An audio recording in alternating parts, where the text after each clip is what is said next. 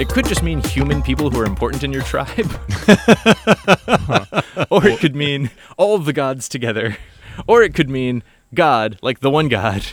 Or it could mean a particular God, but not the God you're thinking of. So you're saying that hmm. Elohim is basically the Hebrew version of Smurf. I don't It's, know. it's Smurfy. It's like, I don't "Hey, let- let's go Smurf that thing. Yes. There's a lot of debates about All right. what range it should have, but yeah, this is just another one of those like words. Mm. Why do you torment me? and and it's uh, like the, the thing from that part that passage that the uh, the um, the forever slave Yes. also known as the bond servant things like that that term survived for millennia Yes. that that term survived until until like first century when uh, when one of the writers of one of the New Testament used that specific word talking about his relationship to Jesus Oh yeah. and and so like this it's interesting that like there, there's some parts of culture that go away but there's some parts of culture that are so important and so central that they are like they're actually culturally there and they survive beyond like three different kingdoms of of uh, um, uh, being ruled over by other kings. And unfortunately, slavery is one such institution. yes. But but this this specific one actually was turned into a I have chosen to belong to the lordship of uh, of, of God kind of thing. So um, On a less exciting note, yes let's get back to slavery in a way that's going to make you real uncomfortable. Mm. Are you talking about the slavery for women? I'm talking about the slavery for women. All right. So we just talked about boy slaves. Yes. What about girl slaves? What about them? They do not go free. No. Hmm. Interesting. I like we need to talk about why they don't go free here in a second. But it has two options for what could happen. Well, three options. First, girl slave gets bought, everything is fine. Second, girl slave gets bought and she does not please her master. In which case, he has to treat her Well, okay. He has to treat her like he is divorcing his wife. Which makes Yes. you say, "Wait a second. What?" what if he bought her for his son? Then he has to keep her as his wife. At which point you're like, wait, wait, wait, what are we talking about here? yes, for probably what this is talking about is you bought the slave to be a slave wife. Like we already hit, we already saw this with like Abraham and Hagar. Right. Like so, yeah. If you're not uncomfortable yet, that's because you have not spent enough time in the modern era. Like, hmm. yes, we're talking about buying and selling, buying and selling women to be slaves, to be used as wives. Right. Is that would that translate to like later in the Bible? It talks about like concubine. Is that a similar thing, or this is just my curiosity? I don't know 100%. Mm. I I think it's more like a it's really hard to talk about ancient poly marriage what, what, what is it when you have multi- polygamy? Yes. That's the word. Ancient polygamy. Um Polly Maggie. I think it's really just what we would consider wives, but you'd have multiple wives. So you Mhm. could you, I mean I mean to be perfectly honest, if you're if you're doing if you're getting a wife in the normal course of things, you buy them for the bride price. So you're functionally buying them as a slave to be your Mhm. wife. Right. Right. Right. Regardless, there's not that much of a difference even for normal wives. Right. Mm. And I mean, like, and uh, uh, uh, was it the tangent culture? A, a, a close, a culture very, very close to this culture, uh, um, Arab culture. Until I don't know when, but like the the rule for for polygamy for them was as long as you can financially support another wife, you That's can the- have Yep, that's another the wife. Muhammad's standard in Islam is Right. you can have as many wives as you can afford to keep. Mm. Yes, and to respond and, and to keep Responsibly, yes. responsibly. Yes, Yes, and it was it's, it's very clear about that. Like, no, you can't just have all the women. You you have to be able to take care of all of the women, which for me is hilarious because like Which is actually exactly what this says. Yeah. Because in the if you bought him for your son part, it says you have to treat her like a daughter, which is how you're supposed to treat your son's Yes. spouse. And he another one of those lovely Bible he's Yeah. probably referring to the son who Yes. now has a wife. Mm. He has to keep giving her the things that you're required to give a wife, Yes. namely food, clothing, and sex. yes, And if not, then she goes free Right. because you're not doing your half of being married. Mm. right, yeah, yeah god's still it's very interesting that like even in that this culture right this context of slavery functioning in this way um the marriage bed is still so important and like this this covenant that you have between the two is is held very very highly esteemed by god and he's commanding that of his people to still hold that highly Yeah. Which But, yeah also goes back to why I think men go free and women don't. because hmm. if a man is a slave and then goes free, he can do stuff. Yeah, like he- he can get a job, he can provide for himself. Right. He's got agency. Exactly. She He's got doesn't. agency in this culture. Yeah. A woman doesn't. Right. And so if you let her go free after six years, you're essentially, cre- like you're essentially victimizing her. Yeah. Yeah. because you've taken away all of her options for being taken care of, and she doesn't have ag- agency, so she can't take care of herself That's in this that's, culture. That's So the you- drama of the Book of Ruth. Yeah, exactly. Is is two women who suddenly have no agency and need rescue. So Yeah. you think this is God um, looking out for the the women who are marginalized in this culture and, and Yeah. giving them protection?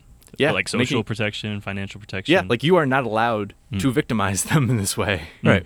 Which actually, I'm gonna, I am going to pull an Exodus and skip way ahead. Okay, do it. Oh, yeah. where, where is that section? 22, I think. The laws about social justice. Is that what Yeah. So about? 22, 21 through 24, I think is a good way to sort of frame all of these. So it says, "Don't mistreat an alien or oppress him. You were an alien in Egypt. Don't take advantage of a widow or orphan. If you do, they'll cry out to me, like you did in Egypt, and I'll hear their cry, like I heard your cry in Egypt." I'm adding a little bit here, but that's what it's saying. And I'll get big. It's like, and then I'll get real mad, like I did when you cried out to me. and then I'll kill you, and your wives and children will be widows and orphans, like the person you were victimizing. So don't. do- It's like like I did in Egypt. It's like, So, like so to me, a lot of this is wrapped up in like. This is in the context of the rest of the book of Exodus, right? Mhm. So a lot of this is like, remember who I revealed myself to be. That was the whole point of the first twenty chapters yes. that hasn't changed. Like I'm the God who does hear and does remember and does act and does take care of the oppressed when they cry out to me. It's like so. Pro tip: Don't be on the oppressor side of this equation, because I'm the God who takes care of the oppressed. Yeah. Mm, yeah. Well, I, I, I've I've heard uh, reference a lot to like talking about like uh, firearms are either scary or comforting depending on what side of them you're on. uh, if you're if you're behind one, okay. If you are an experienced user of a firearm and you know how they work, Yeah. being behind them is a comforting thing because you know that this, the that the uh, the scary kill people bits come out the other end. But if you're on the other end of of a firearm, it's very scary because you know what comes out the other side of that. And so it's it's God saying, which side of me do you want to be on? Yeah. Do you want to be protected by my justice or do you want to be avenged by it? Uh, because uh, and he's like, I I don't mess around, and I don't take half measures of justice. Uh, uh, he does on occasion change his mind on justice. Uh, Usually in the punishment phase for his people. yes, Which I, I mentioned this mostly joking, like in the beginning of Genesis, but Uh-huh. some people have commented God lacks follow through when it comes to punishment because he keeps letting his people not be punished as badly as he said they would be. yeah, Like he keeps forgiving them. It's, it's Yeah. ridiculous. It's, I, I was like probably going a bit far, but I love the phrase. But yeah, like mm. exactly. But I mean, if you want to play mess around and find out with with with God and His patience and where like He's actually going to like listen to like the pleas for like, oh, I'm so sorry, I'll never do it again. You know, yeah, you might be the city of Nineveh. You might be the people that like you repent, and He's like, yes, I will, I will relent my my claim of justice. Or you, or you might be this, you might be the city of Sodom and Gomorrah. You might get blown to smithereens. Yeah. You know, mm. mess around and find out. Yeah, and I think this all goes into like God. God is setting aside Israel first to, to be Mhm. different, to be different from the nations, and they should treat each other differently, and, and even down to these these how they go about uh, owning slaves and how they go about uh, protecting the sojourner, like the the person that is not Jewish that's coming through, like protect like protect them. Yeah. um, and it's and I, this goes into much more later in the in the Bible, later in the Old Testament, where they fail miserably at protecting the widow and the orphan and the the sojourner. Um, and God doesn't like that. he does the way he he talks to them, like my wrath will burn against you, like it does when they fail that. Yeah. And we're running out of time, so let me summarize the rest of these super fast, and then we can hit a few of them that are more interesting. Yep. But like the rest of 21 through 23, it's like, so if you kill somebody and you do it by accident, there's a way, like there's a way to continue living in faithfulness to God if you didn't mean to do it. If you did it on purpose, no, just kill him. like if you, if you are like kidnapping people or abusing people, especially your parents, nope, that's not okay. no, no way out, no way out of that.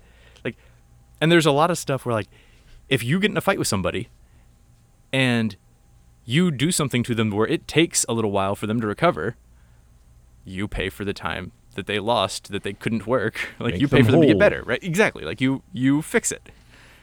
If you and this is going to get into your what about slaves thing, which is always the right question to ask when reading any ancient text. Um, what if a master beats a slave to death? Well, the slave's a person Hmm. because you're. I mean, really, if if you've got if you bought somebody for six years, you bought a part of their life. You don't have complete control over them. So it's just like if a person dies, which is not actually the case in all ancient law courts. It's like, but and this is where it gets really uncomfortable. If you beat the slave and they don't die, then they're just property. You can do that if you want. It's like Yuck. Mm. yeah.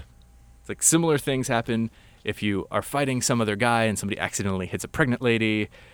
If you are a master and you beat a slave, but do it on something that can break, like you d- destroy their eye or knock out a tooth or something.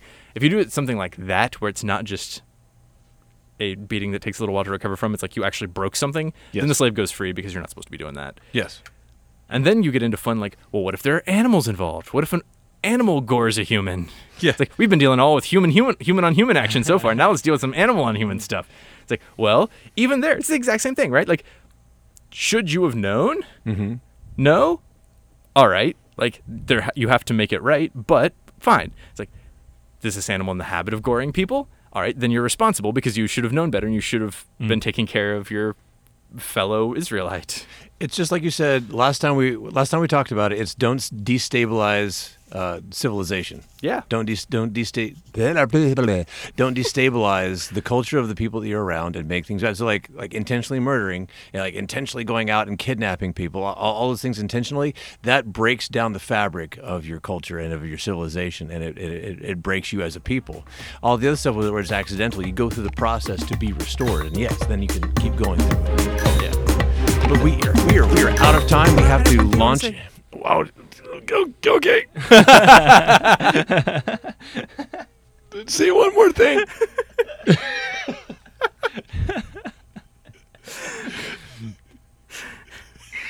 so he does have he there's also like sabbath for land and stuff which is fun but the one i wanted to hit was in here it says if your enemy's donkey is, donkey is like runs away go grab it and bring it back to him if it's struggling take care of it if you don't want to suck it up and do it anyway like which always made me laugh that it explicitly calls out if your enemy is enemy's donkey is struggling and you really don't want to help help anyway Do it.